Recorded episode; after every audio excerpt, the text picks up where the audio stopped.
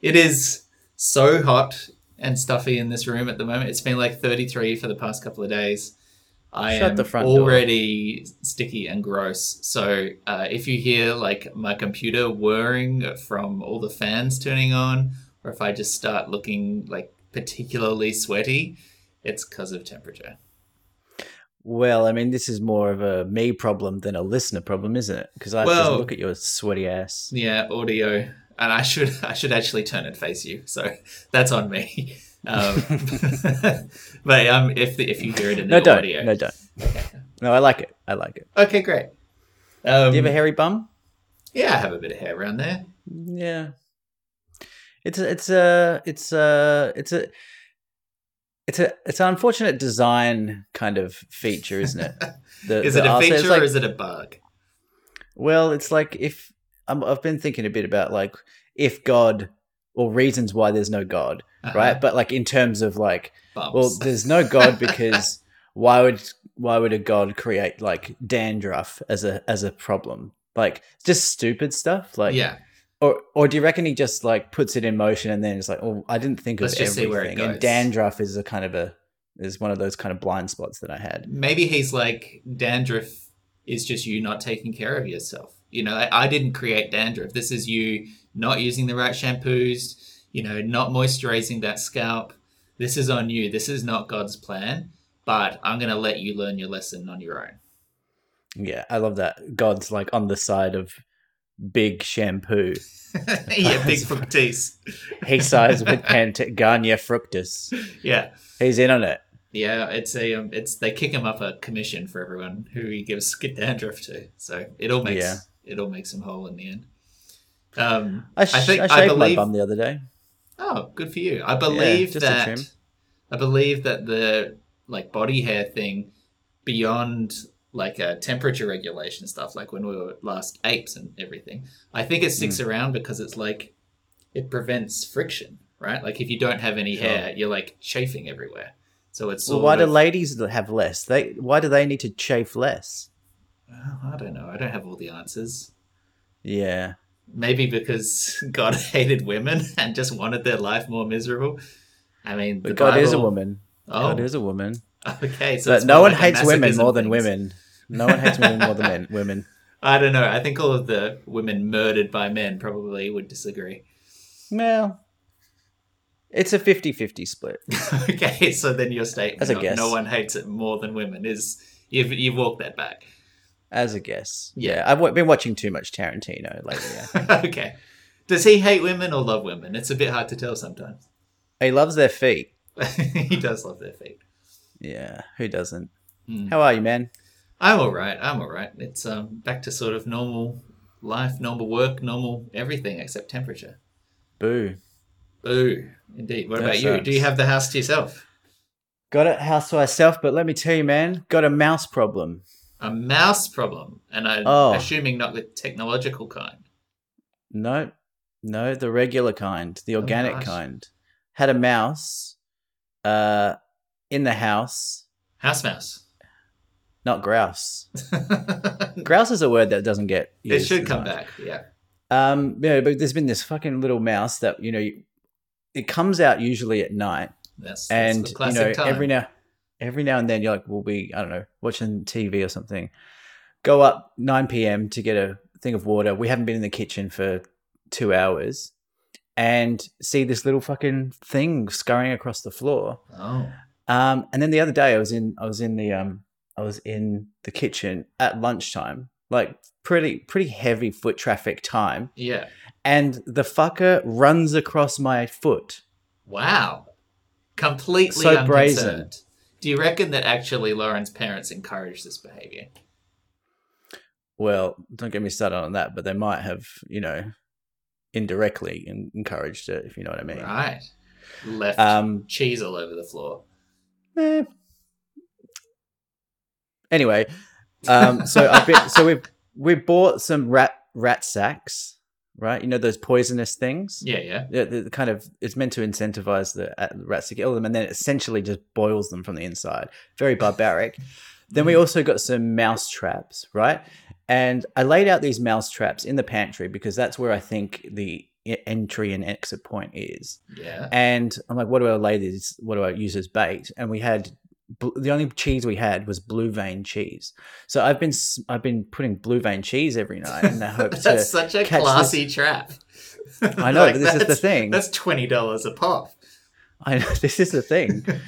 uh, that you wake up in the next the next day and the the mousetrap is completely licked clean, like not a trace Yeah. of blue vein Yeah. on there. And but so I'm didn't just go like, off. didn't go off. And I'm doing this like like pretty much once a night, not really changing my tactic. Yeah. And seems like- essentially what I'm doing is just giving you know this mouse like a de- to allowing him to develop a very sophisticated palate and, and he's completely outsmarting me so then the other day and this goes on for like a week and a half then the other day uh, uh, also we looked into like so sorry. It failed for like ten days straight, and every night you put cheese out, and every morning there'd be no cheese on the thing, and you thought, well, maybe this time we'll get cocky and we'll mess up. When clearly all evidence points to the fact that this is not setting off the trap. yeah it wasn't very well thought out on my part also what I'm like, about adding poison to the cheese? Now that you've established it, it'll lick the cheese. Put the cheese down. Put the rat sack on the cheese, and then it'll eat it. what's po- like i don't have any cyanide Wasn't the mm, rat Like- sack a, a, a poison? Yeah, but they, it's, they clearly don't want the rat sack. Like they clearly, I think they actually do But if know. you put it on the cheese, uh, but they have to eat through the rat sack in order to get the poison. I think. Hmm. Anyway, Nick, this is not again. Stop victim blaming me. So, uh, so I did that for like ten days. No results. This this fucking French mouse is just getting you're this Bigger, buffer, sugar daddy. and more sophisticated by the day. and and so I'll go out, uh, and then we looked into buying sticky uh, kind of glue traps. Now I don't know if you, I don't know if you've heard about these glue traps, but essentially the mouse will run across and they'll get stuck on Yeah. the thing Yeah. on the mat, yeah, and then essentially just fucking starve or die. yeah. And I looked into this, and they're actually illegal in Victoria. That's how barbaric they are. Oh. Lauren was just like, get them, just like We'll fucking who cares. Yeah. I have a bit of a I have a modicum of uh, empathy and compassion for all of God's creatures. So Yeah. I was like, we're not doing that. Like the idea of the idea of actually cat like best case scenario, we catch this mouse. We wake up in the morning and this mouse has just been kind of tired had has just exhausted itself from trying to escape this trap and it's just like still alive. yeah. And then I'm gonna have to throw out you know where, also, sticky where do you mouse. dispose of Yeah. sticky mouse. I can't do that. So, um, so we got these mouse traps, and then I kind of I, I saw online that you can mice really hate peppermint oil and eucalyptus oil. So I Oh. was kind of washing the floors every day with that. And then what I did was I I there's kind of a gas pipe that goes from the oven into the, like th- into the pantry on the floor, and it's got kind of two holes around the pipe, so Okay. so that the pipe can go through. But I think that's where the mice are coming in and out. Yeah. So what I did was I put a, mou- a mouse trap with no bait on either side. So if you when them when they come out of the hole, Yeah. they have to Step in order it. to come down, they have to step on it. Yeah. And wouldn't you know it, two hours later, Snap. caught. Wow. Snap. Dead. Yeah, I got a photo if you want to put it in the chapter notes. But the I guy, I don't know. the, that the little guy, the poor little guy was it was the way that it kind of came down on its neck. Sorry, this is a bit- way too graphic. But is it this it obviously essential came- to the story? came down so fast and was so shocked, like put him in shock that his eyes were still kind of looking up, but he was dead, and he was stiff as a fucking rake, like not erect. He wasn't horny.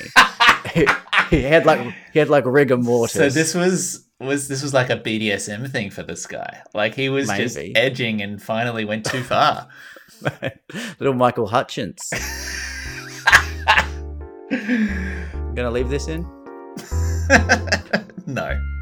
Welcome to Deep Fought, everybody. Oh, so nice to be back and just competent and talking about words in the normal way that we do on the podcast together. Sitting through the internet with me, my friend Michael. Hey, Michael. Hey, hey, hey, Nick. How are, how are you? Hi. That's so kind of you to ask. Thank you. I'm great. Nice to be here. Yep. great uh, second take there on the intro, Nick. Thank you. Really yeah, nailed it there. On deleted the, the first one, and I don't think anyone will have noticed the the forced nature of the second attempt. Lovely, lovely intro. Love it when you call us competent in the intro.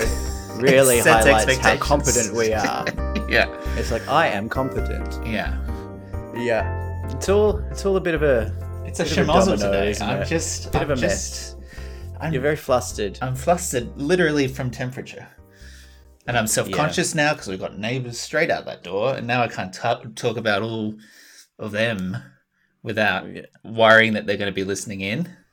Yeah, didn't you have a bin issue a few months ago with them, or wasn't there? You, That was at a different house. That was a different Uh, house. uh, yeah. all right, all right, all right. That's- I'll tell you what I did here the other day, though. I got up in the middle of the night to uh, relieve myself into the toilet bowl, and as I did, the, Wee the with wee wee. with piss wee, yeah. Okay. And when the uh, when I did so, the window was open. We keep that one slightly ajar for smell reasons.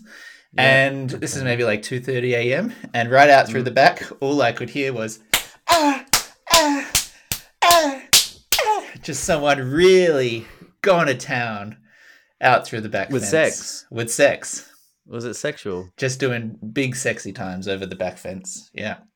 Is it heterosex? It was heterosex. I'd know you a know woman's what? I love, moans I anywhere. love hearing. I love it when I hear people having like when it's at a safe distance. Please, Michael, like- go on. If you, I'm on fire today. yeah. Um, you ever walked past like a hotel, like down a hotel hallway, and just heard heard sex going on in a room? I mean, it just puts a smile on your face. I mean, I do like. I was appreciative. I was like, that gentleman, whoever he is, seems to be treating that woman with a degree of courtesy and respect, and and everyone seems to be having a great time. So I was, I was, you know, not put off by it. I was, I was approving for sure.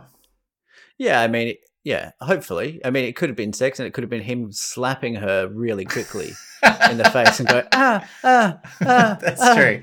It's true. I couldn't see So- anything, so who knows really what was going on.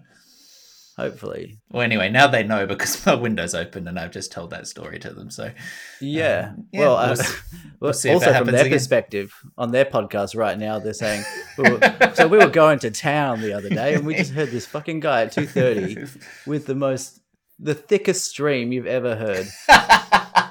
Wait, have Yeah. you, actually, someone told me about this thing. okay. The other day, and I How was did kind of that prompt a baffled. thought? Okay. Oh, you'll you'll see that apparently there's a thing that guys do in toilets where they'll piss directly into the bowl because it makes them sound like they have a bigger dick. That's psychotic. I know it's psychotic. So I, I had a friend. I'm not kidding. I had a friend who said who said, "Do you ever do that to make it seem like you have a Seem bigger to dick?" who? To who? This is what I said. I'm like, why do I care about you know other the strange men also you know pissing and shitting about whether they care about my dick size? And he was like, oh, you know, you know, it's just like a kind of a an alpha thing. I'm like, That's you're so a, weird. you're a bit weird. That's so that's so weird. I'm going into a strange restroom with a bunch of people, blokes that I've never met, and as a heterosexual man, what I want them to be thinking out is, "Wow, listen to how much piss comes out of him. He must have a huge dick." Just normal straight man things. Yes, it's very straight man. It's like there is no way that like there is an equivalent here of like women. Like there's no, there's no, no, no one. But I've started- I've I don't think there's even a, a anyway. gay man equivalent thing, and we actually care about penis size. Like, I mean, there it would they would make sense, like in a in a kind of a gay nightclub, sure, you know, for example. But I, But, I like- promise you, the toilets in the gay nightclub, uh, people don't need to listen to find out other guys' dick size. yes, yes, they can use the the glory they've got other, they've I got other know, yeah. options. Yes. Um, yeah, so that was a that was a strange thing to learn about a friend. Yeah, and I guess you'll now never speak to them again. Well, tell us in the comments uh, if you if you do do that, and if you haven't done it but you're going to try it out, and let us know. If Yeah, you, give it a crack. See what the guys results. say. yeah. Yeah, Oh, I mean that's that's got to be nice for the ego. Mm. Just you pop out of the cubicle and someone says, oh, nice stream, "Nice, nice stream." As they bow, That's- yeah, you And are now you- the alpha of the toilet. you can use any sink you please.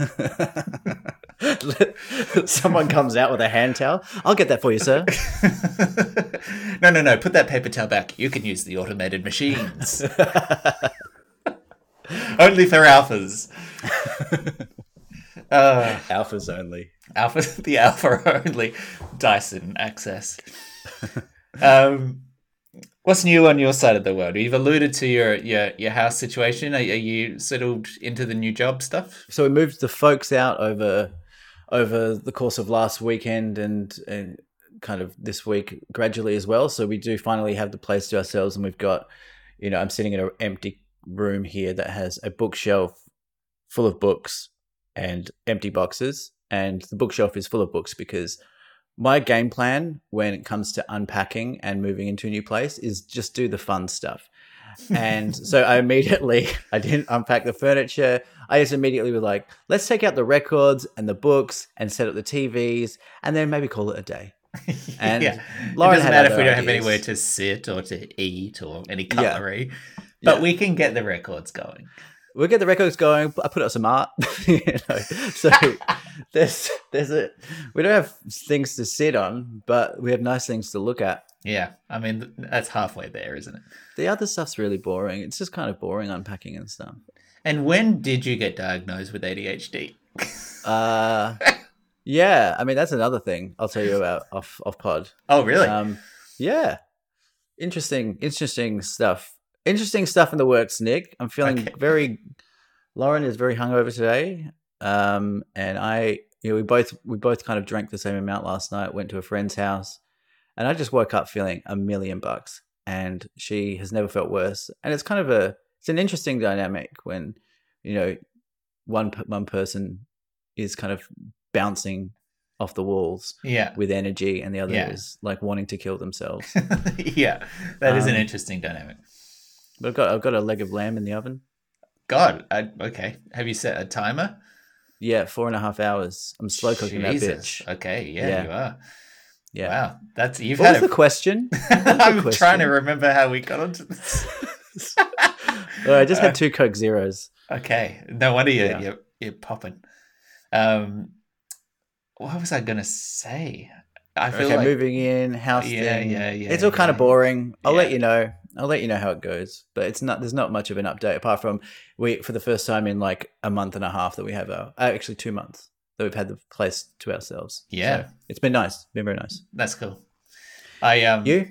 I don't have a huge deal of stuff to talk about because my work life has sort of been dominant at the moment. I'm doing stuff on games. I'm, I'm working towards putting in another proposal for a funding for our show in the start of February. Yeah. So we've been finishing scripts and things for that, which is Yeah, going well. cool. So that's cool. Cool. It's going well. Um, yeah, so we we um, attempted to get this show funded in April last year, and were not successful at that time. Um, but we've rewritten a brand new pilot episode, and we've retooled the second episode, and the network is on board again to resubmit. So we're just getting all our, our pieces in place, and we're gonna give it another crack. So um, Hell yeah. So that's sort of been dominating things at the moment. But that's, That's been good. fun. That's what that was your New Year's kind of uh, not resolution, but wish, I guess, wasn't it? Like to yeah, just trying to get the next, and just trying to get the next thing going. You know, it. yeah. Last year, I, I think I said that on the pod that I attempted to get five different shows going across the course of that year, with different groups, different stages, and all that kind of thing. And I just like the next one. I just like Yeah. the next one to go, please. Um, so that's good. I, that that'll be positive. Um, Cool. and then the other thing we did yesterday, which was kind of fun, um, and maybe you um, have done this too, but uh, Gym Talk hashtag, uh, you know, gains. Um, We need a jingle for gym talk, and, we? and it It just has needs to be like an electric guitar or something, like or like just a like a, down, just like or a, like like a just like a quick like hammer thing, like gym talk. well, at least it's not chat because all, all of our us or, or news, I should say, at least because all of our, all of our jingles so far are news related. So Well, what's a like- what's a word another word for chat or talk that starts with G, like gossip, ga- garble, Gus, Gab, Gabble. Gab, Jim, gabble, Gab, Gab, G- Jim, Jim, Jim, Jim, Jim no, Jam, because it's Jim not Jams. J. Nah, it's- G, G and J are interesting letters because how about it? Gim, Gim, Gab. And we just mispronounced. we just pronounced gym. Why not? Um, right. Anyway, uh, so uh, two nights ago, Casey was like, "Do you want to go do a body scan?" I was like, "What?" Oh, hell yeah. It's like like what a body that. scan, which is um, one of those things where you go and stand on like electroconductive plates, and they like Mm. give you things to hold, and then they somehow tell you what your body composition is. I'm not sure Yeah, yeah, the yeah. science is, is super accurate, but Well, was- it's the ones that you float in, right? no, so this- it's, it's the standing one. So this is Okay. not. I think like there's various different types of it. Yeah. There are ones which are like actually scientifically uh, like legitimate called I think Mm. De- DEXA scans and they actually use x-rays to like image the inside of your body and work out you know how much fat and how much muscle you have and that sort of thing. Like there are Yeah. legitimate ways to do it. And then there's the way we did it which is where you go basically stand on a scale and they um they shoot like electro currents into you and then measure the impedance and are like, oh, you have this much body fat, which I think is lower down on the accuracy scale. No, well, they actually had a scale, a smart scale, Yeah. um, that would send like an electric signal through your body and determine your your your body composition. Yeah. And it's connected connected to an app. And the first time I did it, um, it said that I had like a body body fat percentage of like thirty two percent, yeah. which is morbidly obese. And it literally will say on the app you are obese Yeah. because you put in your your, your data. But stuff, BM, so- BMI is complete bullshit. You could you can very happily ignore any time anyone talks about BMI because it's absolutely irrelevant. It, it is. I mean, I, we've talked about this in the past, haven't we? no, sure. BMI was uh, made up years ago as a uh, population level metric to assess and categorize an entire million person sample of, of people and is not intended at that creation to be applied to individual peoples. Um, and then furthermore, those categories of where like obesity begins and where normal begins and, and those kind of things, overweight begins, those thresholds were decided by I think like big agriculture, if I'm remembering Oh, correctly. Okay. Like that was it was decided by um, committee from people being like, we feel like it should be maybe 31, not 30. And like they just So it's not voted around the number. scientific. It's really it's like you can do you can take very little from it, particularly because as you've pointed out, if you work out and you have muscle, muscle weighs more. You you can be in the Mm. obese category or the overweight category, yet be Mm. like D- Dwayne the Rock Johnson is um, drain the cock Drain Johnson. the cock. Johnson is is obese, but he's clearly not unhealthy. You know, just by those BMI metrics, he's obese. So yeah, Mm. disregard it. Okay. Anyway, Well, feel better. those, you have a smart scale. Not anymore. Okay. But go Well, we, on. we have a So me. smart we have a smart scale too, but it, it's just a came up brand off the shelf thing. It does the weight, but you don't really trust the body fat thing. So Casey saw this one and he was like, "Oh, do you want to do like the the the gym body scan thing?" And there was this one that he found that did the electroconduction thing that we're talking about where it measures the speed at which currents travel through the body. And because of the difference in the speed of that conduction between fat and between muscle and water and that sort of thing it can then estimate what percentage of your body is those various substances. And it had a 3d camera thing. Hmm. and we're like oh okay that's interesting. So went to the um, to this gym place which had it all set up and paid i think $55 a, a pop for each of us. Not too bad for the two of them. And did this thing. And of course really all that we're interested in is beating the other person because yes it's nice to have this data and i suppose in a year's time we can go back and see how the numbers have changed or whatever but really in the moment what we're looking for is a comparison between the two of us as to which of us has the lower body fat the bigger biceps you know the more muscle Yeah. tissue or whatever it is so we go to another this another perk of being uh, in a homosexual relationship is Yeah. the you can have you know even competition. Exactly, it's a fair game, fair fight. Um, so we go to this um, this place out out of town slightly. Go to this gym that is neither of our regular gyms, um, but you could just book and go in. And there's this basically like a teenager manning the thing on like a Saturday morning. Um, Yeah. No one else there. And he goes in and, and it's all basically set up on this iPad and you can just type your details in and go, you know, and he's showing you what to do. And the first thing is basically take your shoes off, stand on this thing, hold the paddles, and it does the equivalent of your bathroom scale thing. So that all comes through, prints off this data, gives it to us. The second one is this 3D scanner where you basically have to strip off and, and then you stand on this platform and you hold these handles and then there's a camera on this um, uh, sort of stick in front of you and then as you stand there and hold the handles the platform rotates you in a circle and so you just do a 360 in your underwear as it like takes a, a, a scan of you quite fun And this- to be honest And this teenage kid is just no, so this is the the thing. time? So the first time we, you know, we're just doing the standing on the pad thing, and then it's like, all right, so for the um for the second one, you sort of yeah, you have to like take your clothes off. So I'll leave you in here. Um, like, should I leave? Are you do you both want to stay in here? I was like, yeah, it's it's all right. We can. We've seen each other in our underwear before. Yeah. So it, he locks like, the door. and it's like, and I explained to him what homosexuality was, and he was really quite enlightened. He said, "Oh, great, that sounds fun. I'll give it a go." Um, yeah. so then he locks us in this office, and then you know, like I take my clothes off, and like this is this is a unusual situ- situation. We're, we're locked in this room together, just getting naked. Kind of Um, hot. yeah. And so we, you know, did our business, and then we It's- focused on the 3D scan. Yeah, it's like one of those hotel beds that rotate, you know, so you can see every angle. There's a mirror on the ceiling. Yeah. Yeah.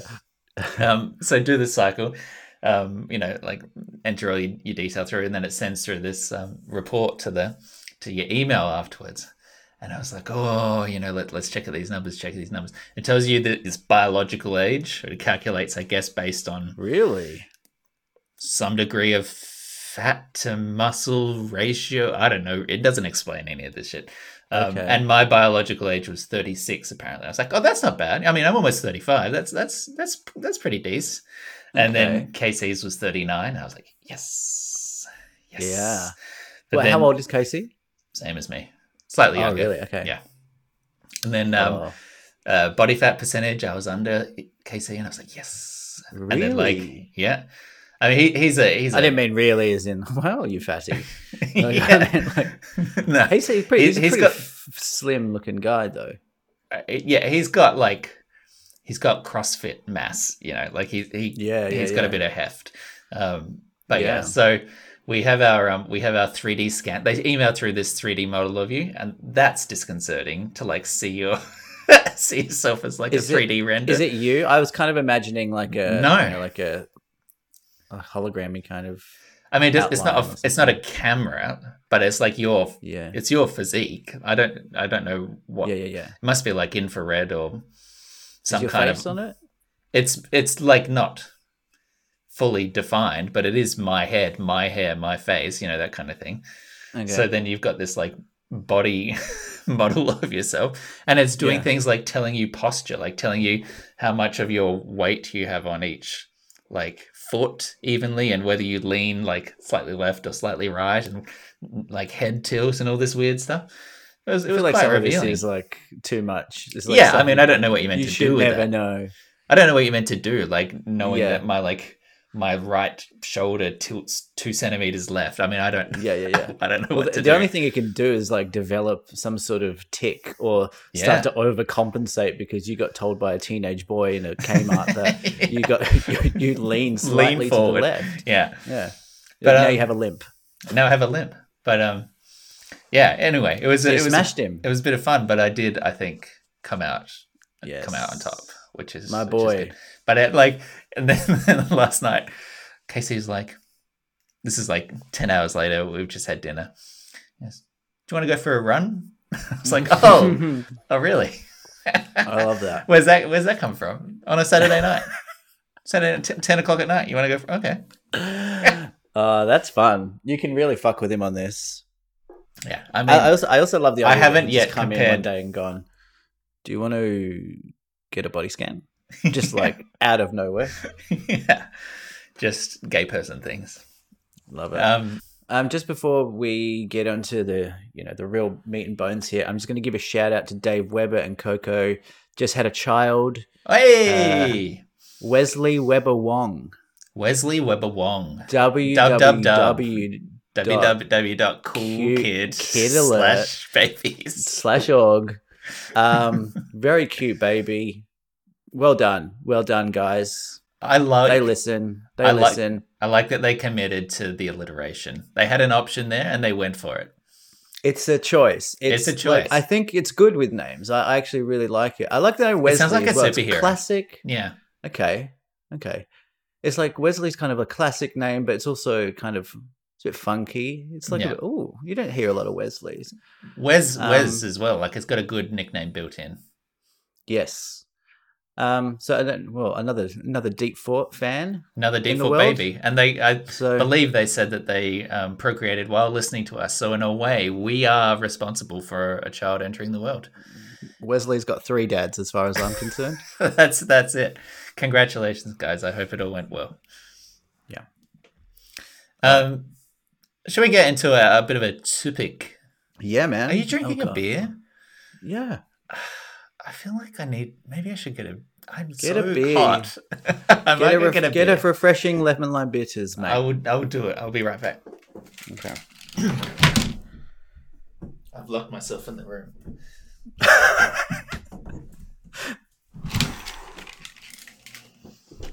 Missed you. Missed you too, buddy. Cheers. Cheers. Clink.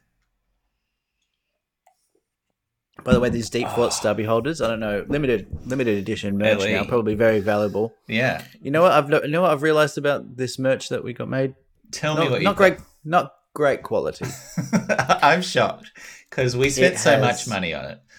it has crumpled and warped and stained itself very quickly and very uh, obviously. So And unpleasantly.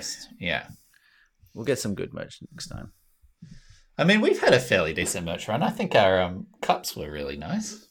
Yeah, the mugs still get uh, a fair bit of use. You know, every now and then I'll go around to someone's house and they'll be proudly displayed. Yeah, I, I like our mugs. Yeah, maybe maybe we'll get some some coasters or something.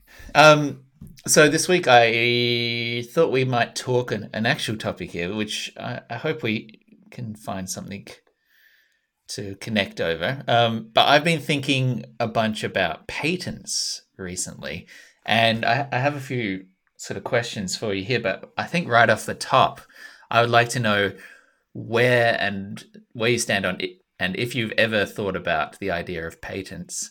Um, what what do you know of it? Well, is patent so patent is just copywriting an idea for a thing? Yeah. So a patent is is a registration of a concept or a practical device or a mechanism, like a um uh, an idea for solving a problem. You know, these kind of general scientific, I guess you'd almost call them, um, Mm. concepts or discoveries. Okay. So yeah, I, I mean, I, I don't, I don't really know. I've, I've probably said many times in my life, I, sh- I, sh- I sh- I should patent, patent that, Yeah. um, because I have so many ideas, as you know, so many good, unique ideas. Um, Well, I mean, with this podcast is littered with fantastic business concepts from the past. great business concepts, great app concepts, great games. Um, but I don't know how you would even start the process of getting a patent and like what can maybe you can tell me what can you and can't you patent? Yeah. Um, so a patent is a type of intellectual property that gives its owner the legal right to exclude others from making, using, or selling an invention for a limited period of time in exchange for publishing and enabling disclosure of the invention, i.e., telling people what it is you've done or found and making that Yeah. public. And in exchange, you get to stop other people from doing that. You get the sole right to it. So this is something that we sort of take for granted. You know, we, we think about Tesla and, and patents. We think about um, our technology. Vaccines. Exactly. I was going to get to vaccines. Um, the idea of medical discoveries, of, of scientific um, achievements being found by humans and then kept basically as a right for themselves to earn money off of that concept.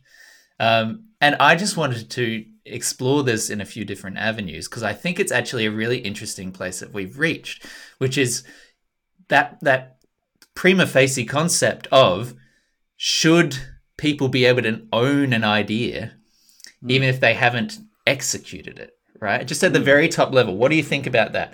Should you be able to own something like that uh, without a product on the market? Should be able to, to take control of an idea yeah i don't think i don't think you should be able to do that like it should be because you can you could you could eh, there's so many people in the world like how many times have you thought about you know oh that'd be such a good idea idea for an app and then you go and look it up and it's already been done yeah. it's been done many times over. I don't i think the first the first time that you do something the first time you that you see the invention through to completion maybe then that's the patent. but like just to be like oh nah that's my idea no one else can have it it's like there's like literally billions of ideas happening every day yeah. And it leads to this place where you you'll be familiar with the idea of a patent troll, right? Someone who can then purchase the right to a thing and sit on it and hoard it so that then if they spot anyone else using this idea in a way that infringes on that right, they can then go after them, sue them, and get money for it, despite so never having do anything, despite it. doing nothing. Oh, that's such a good idea. okay, gosh, I've given you the wrong takeaway from this. I need to explain this differently. Really? You're like, okay. all I need is a couple million dollars to buy some important camera technology. Then every time yeah. Apple sells an iPhone, I can sue them and get the money for that. That's a great side hustle, is what I'm hearing. Yeah.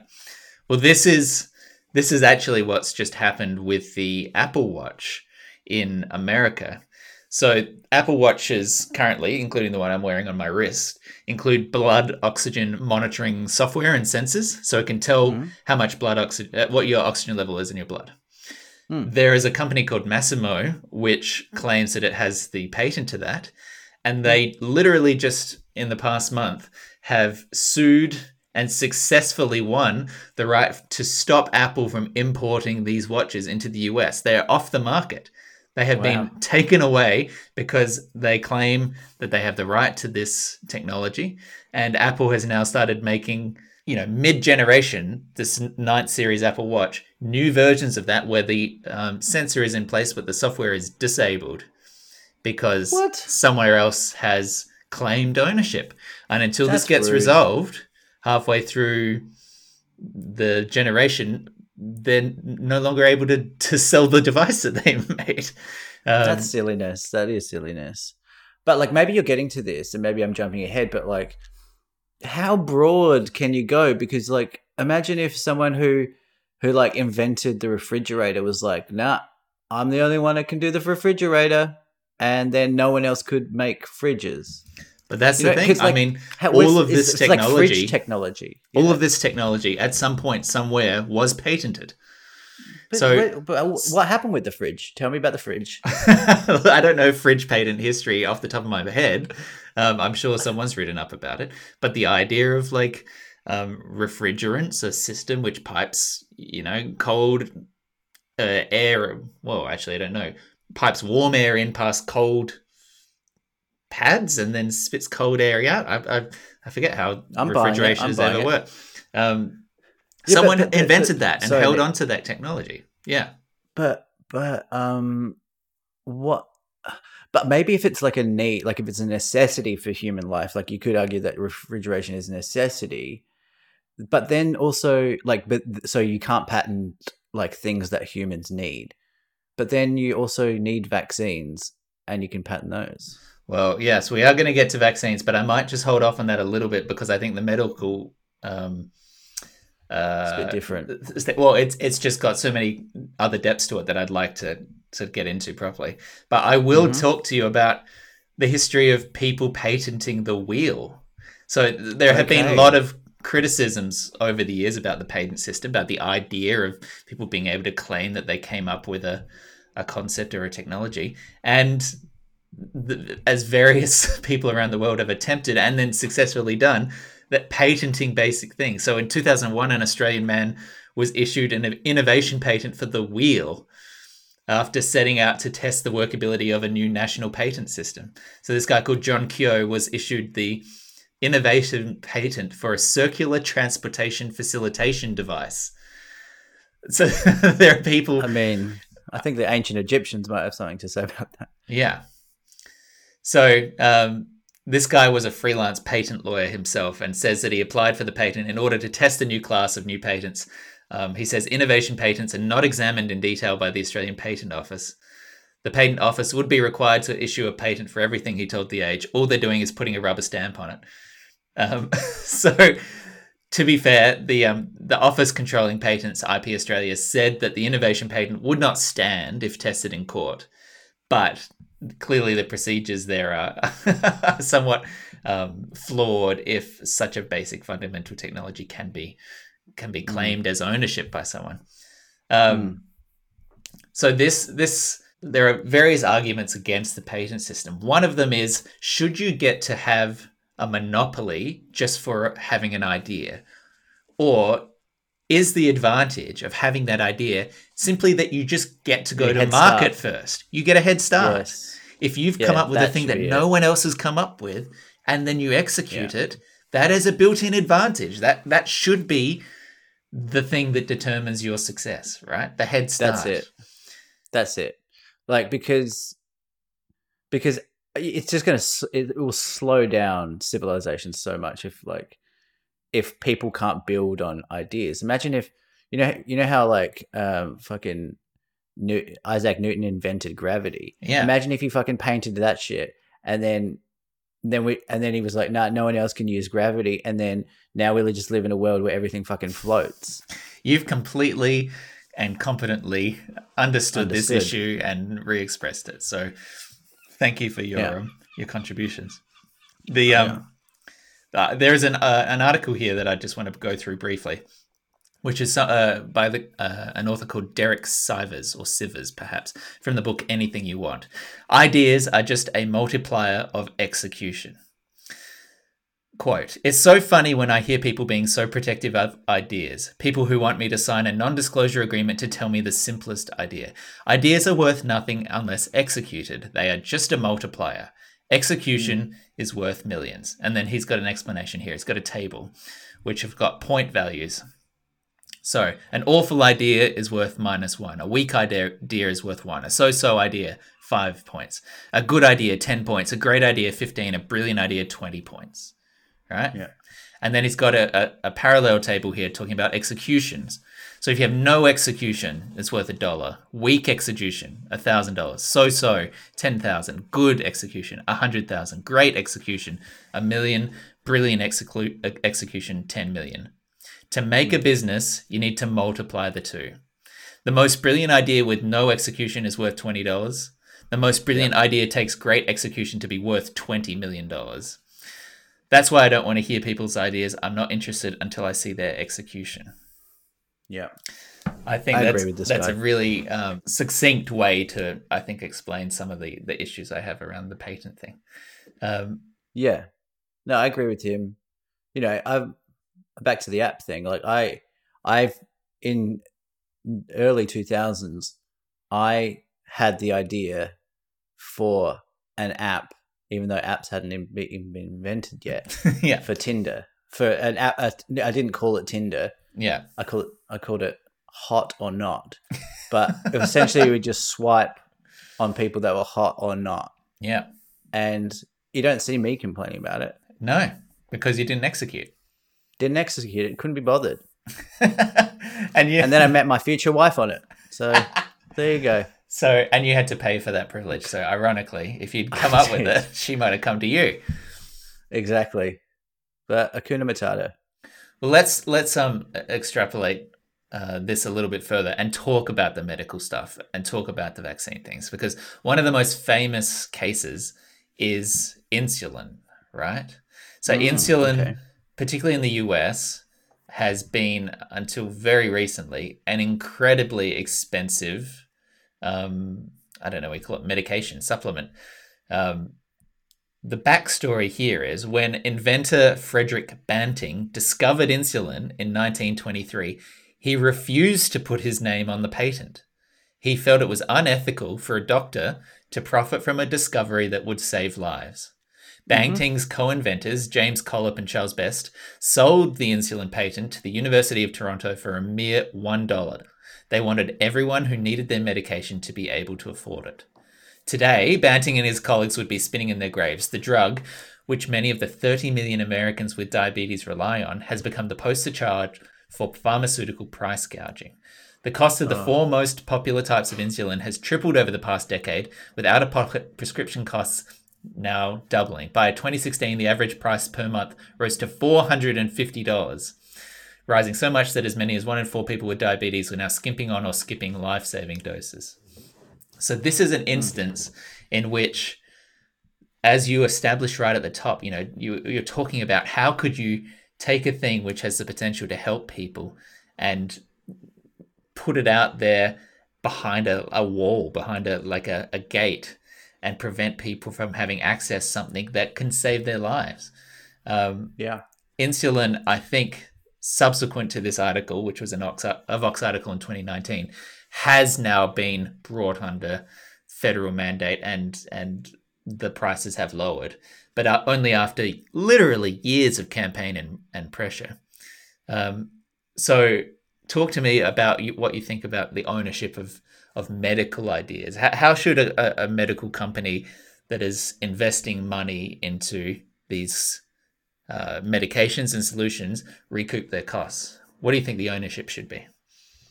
Well, I don't think this. I I don't think there should be any like profit. Like, I don't think there should be any profiteering from it at all. Like, uh, what's this? What's the insulin guy's name? Uh, Banting. Frederick. Banting. Frederick? Frederick Banting. Banting. He's got the right idea. I mean, you know, I, I, I'd- I mean, you can recoup your costs and you pay, you recoup enough to pay people, but you know, price gouging and and you know, boosting up the value. I don't even know what I'm talking about, but like, I don't know what the words are, but I, it just seems it seems ridiculous and it does seem unethical. But I have a question as well. Do you can you because this guy uh, Banting didn't patent the insulin thing. Yeah. clearly, clearly absorbing all of this, Nick. didn't do. He didn't. He didn't. It was So like nah, Banting I'm and his colleagues discovered insulin. Two of them put their names it. on it and sold it to the University of Toronto for a dollar. Banting didn't even want his name on the patent. He, he oh, okay, disagreed okay, with okay. it philosophically to even have Oh, ownership so they over do it. have the patent. So th- they had the patent at the time and they sold it for a dollar. They really just wanted it out there.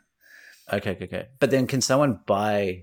Yeah. So you're saying someone can buy? So it's the a legal right. So you can The, just pri- the price gouging, the price gouging that's happened in the in the states now Yeah. with insulin, is a result of someone else, big pharma, but buying the patent and then hiking that shit up. Correct. So this is this is Oh. There was a study done in 2017 in the Lancet, or published in the Lancet, saying that older insulins had been successively replaced with newer, incrementally improved products that are covered by numerous additional patents. So there've been Mm. further research into the area, slight tweaks made to the formulation, slight improvements into how much you might need for a dose or what efficiency it has, that sort of thing. The result is that more than 90% of privately insured patients with type 2 diabetes in America are prescribed the latest and costliest versions of insulin because every little tweak they make, every little new patent they do, is owned by these pharmaceutical companies who then get to charge whatever they want because no one else is allowed to take this technology and bring it to market at a different price.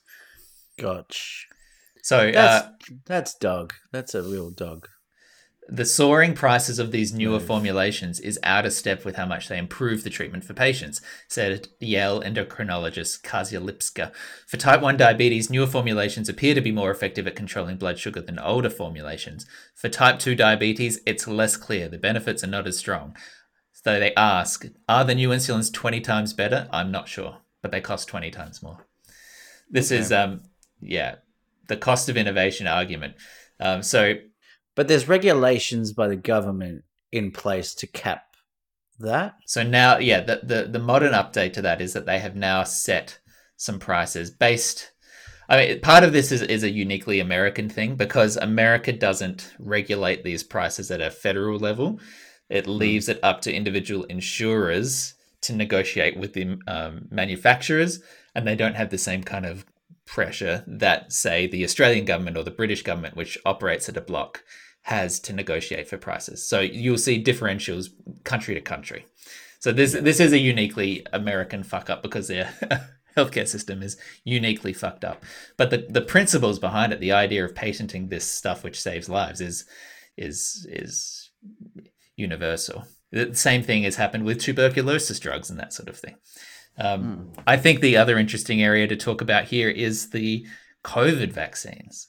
So, COVID received an incredible amount of government and public funding to investigate solutions and vaccines to a to a, a pandemic, you know, that was ravaging the globe, that was killing off millions of people. And billions and billions of dollars were invested in this problem.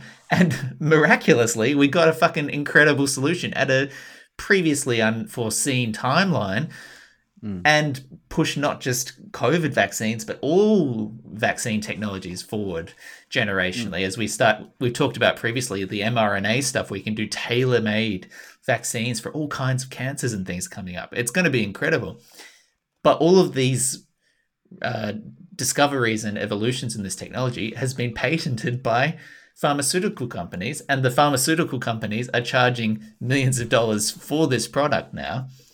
Mm. Where, where do you think the line should be drawn here as to the you know public money going into private investment? Do you think it's reasonable for us to then have to pay these exorbitant costs back for the thing we already paid for? No, no, I don't. That was I'm a leading question. I'm a Bernie Sanders voter. You know, I'm a communist. You are a communist, a famous communist. No, I don't. I, I don't know. I don't know, Nick. I guess. I guess. Just uh, I don't know. I don't have any good ideas on this. That's all right. I do. I. What do you think about philosophically, though?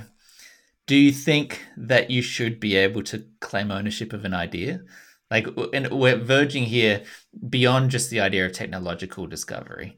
What about in a copyright sense and the idea of like an art or a creation or something like that?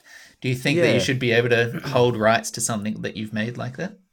Yeah, I guess it's different though. I was thinking about that when we were introducing the topic that in a way like a song is an idea, but then the execution of that is the making of the song. But then music like music for example is an interesting one because you can have like if you have creep right by radiohead you can have the original version that's the original idea and executed by the inventor and then you can have another band doing a, a gospel version of creep. And they're, so they're taking that idea and executing it differently. And i guess that's the difference there. Yeah. So and uh, that seems and they have to pay royalties, right? Which is almost like right. paying a license fee for the patent of for the invention the creep of the comfort, yeah, concept, yeah, yeah, yeah. So I mean, I mean, I guess art's a art's a different thing, but it, it is the the the invention and the execution is tied up together. Like you're inventing as you're executing. Yeah, that's well put. Yeah, thanks. The um, redeemed the... myself from my previous stupidity the uh, the other interesting thing, which I think people um, can overlook when it comes to things like the music side of it, is there are, those rights are tied up uh, in very specific ways. When you look at something like the performer's rights versus the the lyric writer's rights or the musician's rights or the you know the ownership of the final track they're all slightly different and that's how you got a situation where Taylor Swift didn't own her own songs despite having write, written them. She, so she didn't have the right to the final product, but she had the right to the lyrics and the creation. So she yeah. went off and made her own versions that she did own, which I think is like one of the greatest fuck yous of all time. Like, gotta respect them that, right? Love, love Tay Tay the um the distinction like the granular distinction of those individual components where you can get um, royalties for being the the lyric writer on a thing if you had nothing to do with the music and you know the performance of a thing can get you royalties even if you didn't create it and all this kind of thing it's it's interesting how granular we've got into what ownership of an idea and ownership of an art can be Mm. Yeah. Great. Do you have? Well, I'm a- not going to say anything like I don't know. Like sometimes, like I enjoy talking about you know this stuff, but like you have sometimes you say things, and I'm like, yeah, like that. I agree. I agree with it, but also like you you put it like articulately. Art- oh god, articulately together in a sentence, and it sounds good, and I agree with it. Do I understand it? Mm, Probably not. But then, like, what else am I going to say apart from yes? I don't know. It's it- occasionally it might prompt ideas or, or responses, but you know, to each their own. I'm just panicking, really, thinking. Oh, I hope this sentence, this this Nick's, Nick doesn't end wrap this up anytime soon because I've got nothing prepared. Do you still get royalties for your broker stuff? Oh, dude, do we ever? I get paid over thirty cents every four months, every Wow. quarter, every quarter. Well, four Also, months or three months. no, we get we get something. We get pocket money. yeah. But I did the stupid thing, even though I wrote all those songs of dividing it five ways. That And- was generous. I mean, I thought I'd do like the the fucking the the Coldplay thing or the Radiohead thing, where they're like, "No, we'll just split it evenly." Regret that. I could I could have been earning an extra fifteen dollars every three months. yeah, you could have really, really been raking it in. Yeah, Anyway, but now we've got we've got the rights. You and I both have the rights to all of our Christmas our Christmas albums. So yeah. when that when that becomes a cult classic, Oh, sorry. I have been meaning to tell you. I did claim 100% of the creation rights for every song. So, Okay. yeah, no well, that's royalties. fair. You do the editing. That's I fine. did the- okay. uh, I wonder if we will ever get anything for those songs. Probably not. I think in fourteen years Okay, great. it'll be like a kind of quirky thing that some kid will discover and it'll Yeah. be put it on TikTok or something. They'll get the vinyl. It will be huge. Yeah. And we'll be still doing the pod and then we'll blow up and then fame will go to our heads and then and then we'll Then kind we'll- of we'll- break up. Yeah, Jesus and. Mero it, and it'll just still Yeah. fall apart. And that's how no one no one thought no one saw that coming. The end of Deep Fought happened because we got too big. yeah. Bodega Boys 2.0. oh, yeah. Yeah. Are, you- are those seagulls that I'm hearing? yeah. Yeah, I are. love that. I What told the you, fuck my is a window's seagull open. doing. There are seagulls the- all over Christchurch. We're basically on a on an estuary. We're not that far away from from the, the water. Yeah, like I Oh. was in, I was in Riccarton, which is west of the um, the city centre. Probably a good 15, 20 k's. Probably a good twenty k's from the ocean, and I would just hear seagulls all the time, and I was like, "What? What the fuck are you guys doing?" You you you're lost. You're nowhere near where you need to be. Do you There's even know what your name is? do you not Yeah. know the point of You're you? not called land gulls. yeah, or like suburbia called girls. city gulls, suburban gulls. yeah. It is funny though, because like I even just hearing the seagulls through your mic there, Yeah. I do. It's like one of those sounds that you you don't really clock consciously, but then I'm all I like immediately started thinking about the beach. Yeah. Well, that was that was I don't know. I found that an interesting area to talk about. Yeah, it's interesting. I like that you're just like thinking about these things. Yeah. Like, oh, what about patents? Let's think about that for a week. Yeah. Well, if that was of interest to you, then I appreciate it. Um, we've got plenty more interesting things in our back catalogue, so why don't you scroll down that feed and listen to some of our other episodes? There's plenty there to enjoy, I promise.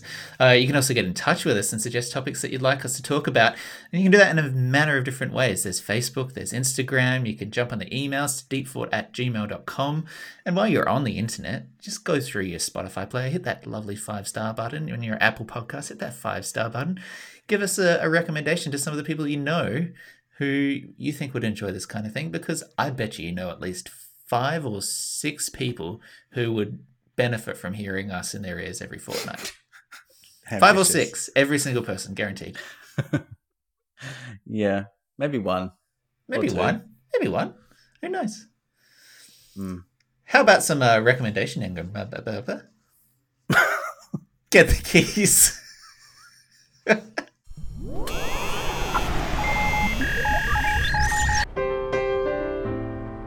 Welcome to Deep Fought's Recommendation Engine.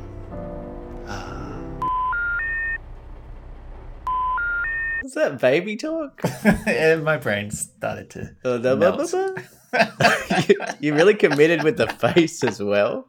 Like it was because I heard myself question. go go slightly off the um the, the rails. It was like a Jim Carrey level of sincerity oh, in your face. oh Rec- Michael, kick us off. Kick us off. Mate, I got some bloody huge Rex this week. I'm going to kick it off with a film. Oh, One of the okay, so bet so uh, first time since being back that I went to my my my home away from home, Cinema Nova, greatest cinema in the world. wow. Went and saw Dream Scenario with Nicolas Cage, A24 film. I forget who the director is, but he's made another film called Sick of Myself. This film, Dr- Dream Scenario, was so good. Five stars. It is Wow, the best film. I've seen in the cinema. Give us give us give us a log line. What's the pitch? Pitch, kind of a loser type, Nick Cage. Uh, he's a professor. He's he's a, he's a, he says he does a lot of things, but he doesn't he he doesn't really do them. Right? He doesn't execute. Yeah. To tie it back, Oy. got a lot of ideas. Oy. And Look at this he's kind of- coherence. He's kind of blaming he's kind of blaming the world about that. Not not overtly, but his wife doesn't respect him. His kids don't talk to him, and his he's not getting the respect in his in his career.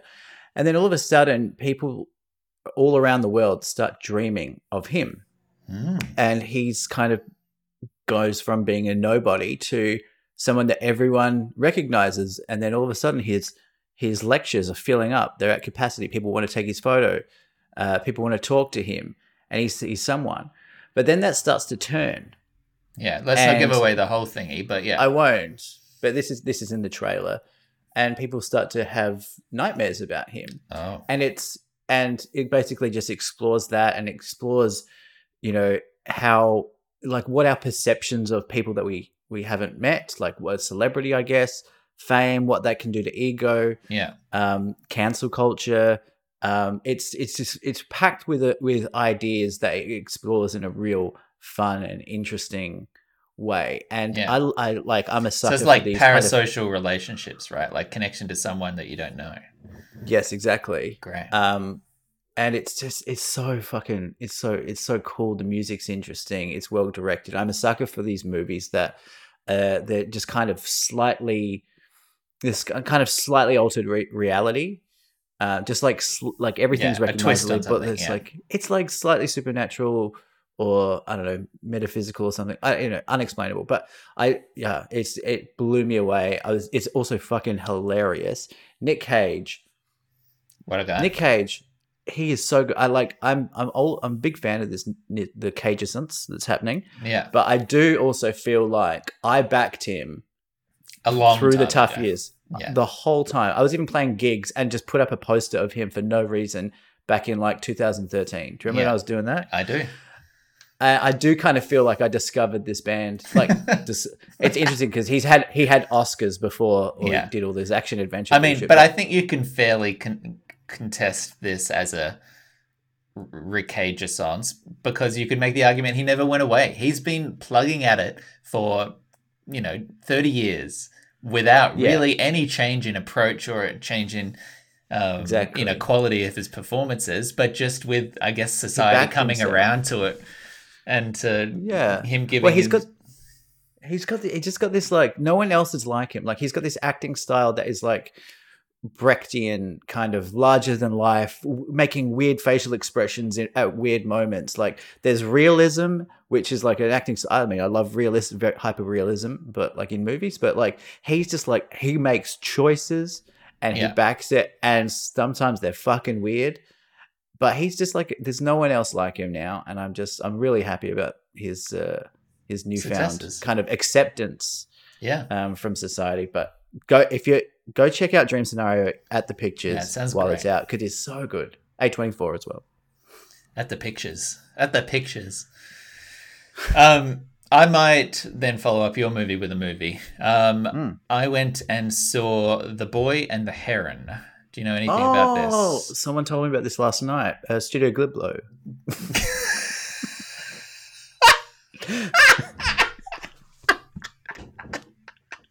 that what it's called?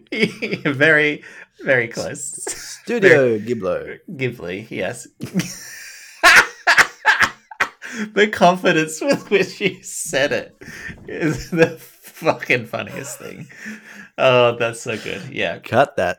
No, that that's staying exactly where it was. Big fan of Miyazaki's- Gibbos.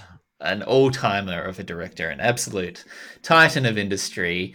Um, somehow, despite being incredibly well regarded, somehow still underappreciated. I think. But anyway, I think just because he works in animation and, and that's sort of seen as lesser or, or you know out of out of um, reach to a bunch of like serious cinema people, but.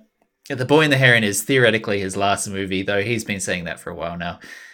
It's this beautiful abstract um, deep confusing fantastical poetic kind of reflection on his career and his life and on war and on creativity and, the, the constant struggles to create something new and to keep keep striving towards uh, I don't know the next thing to, to leaving something to your grandkids. It's just this this sort of love letter to his his work and his life, and it's it's everything you'd want from from from Ghibli. It's nostalgic, but it's like it's got that like anyone who knows the Ghibli films would recognize that tone of like youthful curiosity and exploration, but also this sort of dark, sour, human Very frailty underneath it. Yeah, um, Yeah. it's it's just it's such a beautiful picture, and I'm saying picture now because it sounds more pretentious. It's, yeah, Um,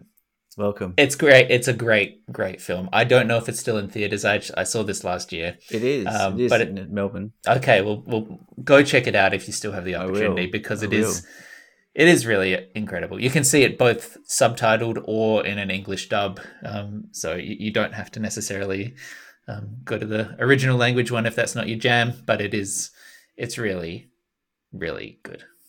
Oh, I'll, I'll definitely check that out. We you know we we actually went to Jiufen in Taiwan, Taiwan, which is where Spirited Away is like Oh. supposed to be set. Right, Very That- mountainous, cool. beautiful part of the world.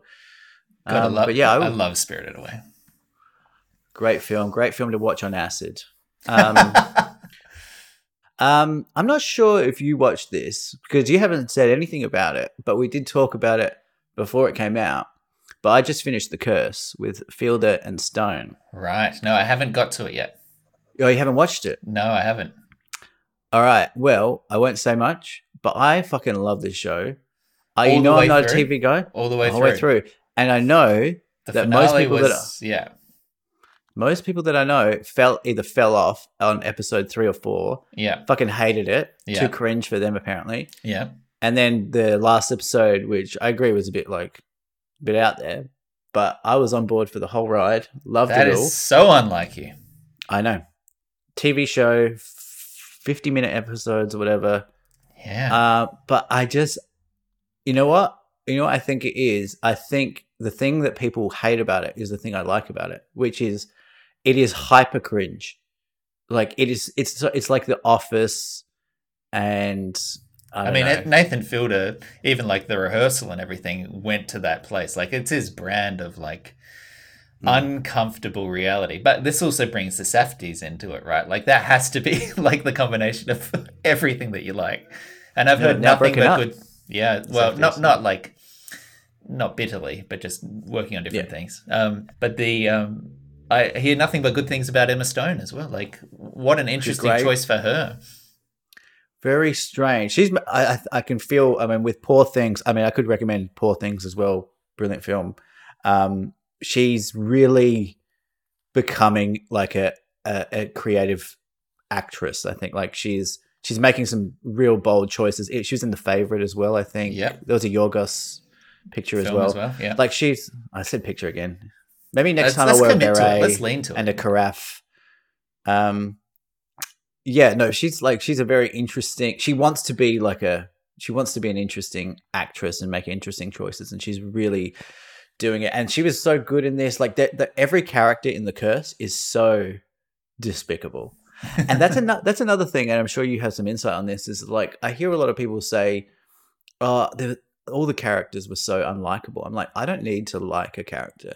Yeah. I just need to understand them, I guess, or Yeah. at least think I understand them. Like there will be blood. Daniel Plainview, one of the worst, one of the worst villains in in all of cinema, cinema as far as I'm concerned. Best picture ever made. yeah. I did it again. Are you kidding me? I just said picture. Now I, I can't mean, stop. best picture is is the award though. I mean, like that's where your brain went. I don't want to take my cues from the Oscars. I don't want to start copying the Oscars. Anyway, I the characters were despicable, but I I also just kind of relished in that. I love interesting. I mean, if I can jump onto that that train of thought for a second, it's something that we face all the time in our development. People Mm. ask us like, "Mm, they're not very likable. Like we had, I um, just rewatched Good Grief season one um, just this past week because well, it doesn't really matter why, but um, the in that development process, we had a lot of people questioning whether Ellie, the the the main sister, was likable because she was she was brash and sort of needy and and controlling and and and we were confident that she would be sympathetic and that Yes, we were we were working towards um you know a reveal as to what was motivating her and where her empathy uh, where her uh, emotions were sitting and that sort of thing and we Yeah. were brought and but because of the network and the production company we brought forward stuff that was scheduled for the fifth episode and scattered it earlier. All the stuff with the boyfriend and the the flashbacks and things that was brought forward because people were concerned that they weren't going to just like Ellie. Because if we didn't ah. know that something else was going on that we wouldn't empathize with her. And it's it's I'm in That's the same annoying. boat with you where it's like well we Why do you need to? we can just Like, this is not real life. yeah It's not real life. You don't need to befriend them. This is a fictional person, and you're you're watching this presumably because you want to step away from reality. you know, Yeah. on some level. yeah Anyway, I don't understand that logic, but I yeah, I mean, I I was a bit surprised by there was a good good amount of hype for for the show before, Yeah. or maybe just the collaboration between Emma Stone and Safdie and uh, Fielder. But I just I was there the whole ride. Yeah. Loved it. it is it is on my list though. like I will check it out but I, I just Mm. yeah I've I'd be interesting to hear what you say about Yeah. it because I'm sure there are some there are some things there that don't necessarily. Uh, actually, I won't say that. Yeah. but yeah. Anyway, I think Emma Stone as well. It's it's been close to a decade now that she's been doing this weird stuff because I remember really being impressed by her in Maniac with Jonah Hill, like 2016, which was a Yeah. weirdo sort of show, and she was clearly a happy to do a TV series, b happy to do Yeah, something yeah, weird or you know off off beat. So I I think she's she's more than proven her her um, bona fides in in this um, area for sure. well, I still remember her. I remember the first time I was introduced to Emma Stone was Superbad, which we saw together. I think Nick because it was the first movie that they showed at Wallace Oh. before we started working. Oh, is that Remember right? that? I'm not sure because I- ginger. I was possibly traveling because I didn't actually start Oh. at the very start of Mitchum. I was like two Oh, right, weeks right, right. late, so I might have missed that. Okay. But anyway, Well, yeah. I mean, it's 2006, so yeah, yeah, fucking 18 years now long time. in my life. Um, speaking of TV, I got I got a couple of shows for you. Um, one which came to us from our good friend Sean. Um, there's a show called Scavenger's Reign. Have you heard about Scavenger's Reign? Looking it up right now. Scavenger's Reign is a HBO Max show. It's an animated series, and it's basically this really interesting blend of, I guess you could almost call it like a Ghibli influenced um, sci-fi show, sort of like Ghibli meets The Expanse, if that means anything to anyone listening, uh, where there are these survivors that have crashed on an alien planet and they're trying to get back off um, to safety, and to do so, they must scavenge and repair their ship or get to the ship that's crashed using a whole bunch of strange fucking alien life. Um, and to say much more, well, you can't really say much more without getting into very weird nitty gritty details, but it's sort of like an acid trip kind of environmental anime kind of craziness. Um, I I know it doesn't sound like your thing, but I feel like it would be your thing. There's very little dialogue. It's got very sort of unlikable, interesting characters, and a whole bunch of like just crazy ass visual stuff you've never seen before. Um, Okay. So check out the trailer. Go have a look. Um, incredible music as well. Really beautifully drawn and beautiful music.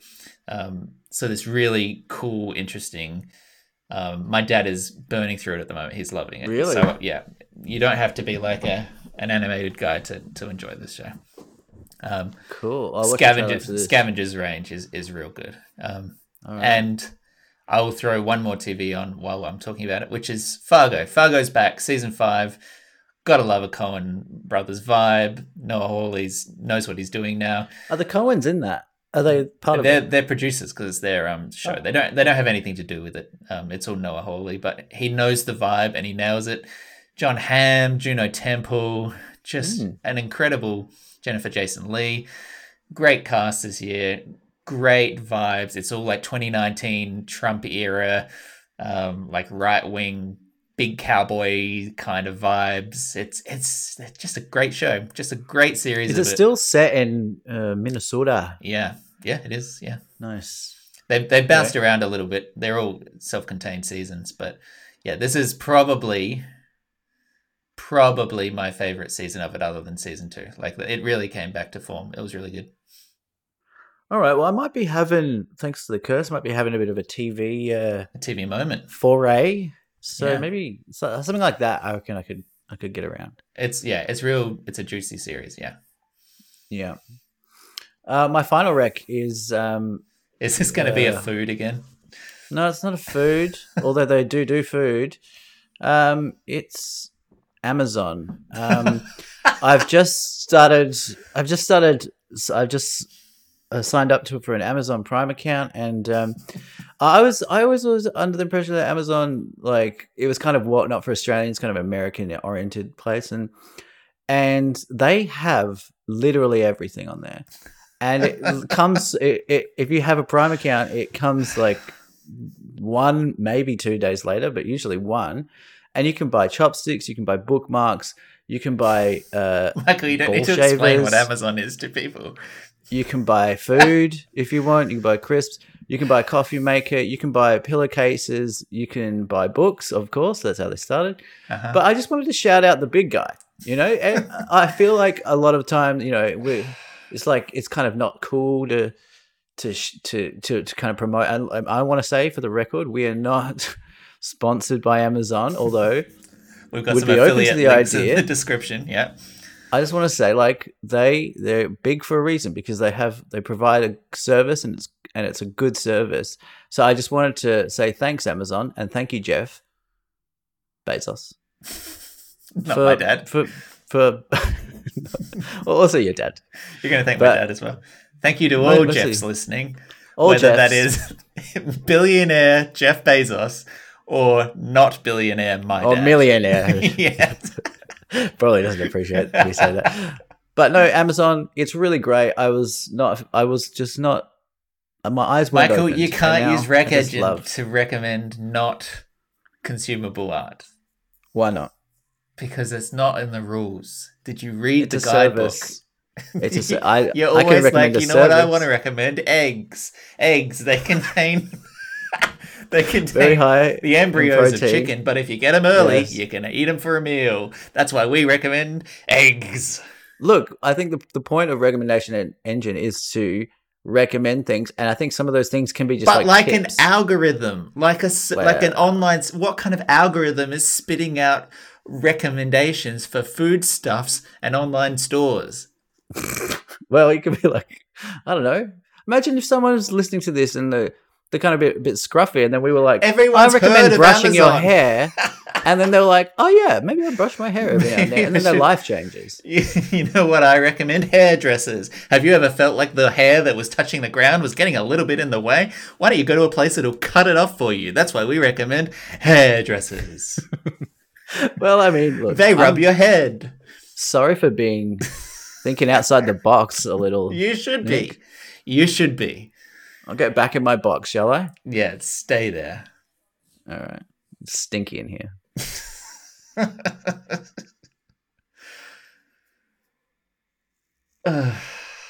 Good. Good times. Good, Good chat. times. Good chats. I feel like I was on. I was in the pocket today.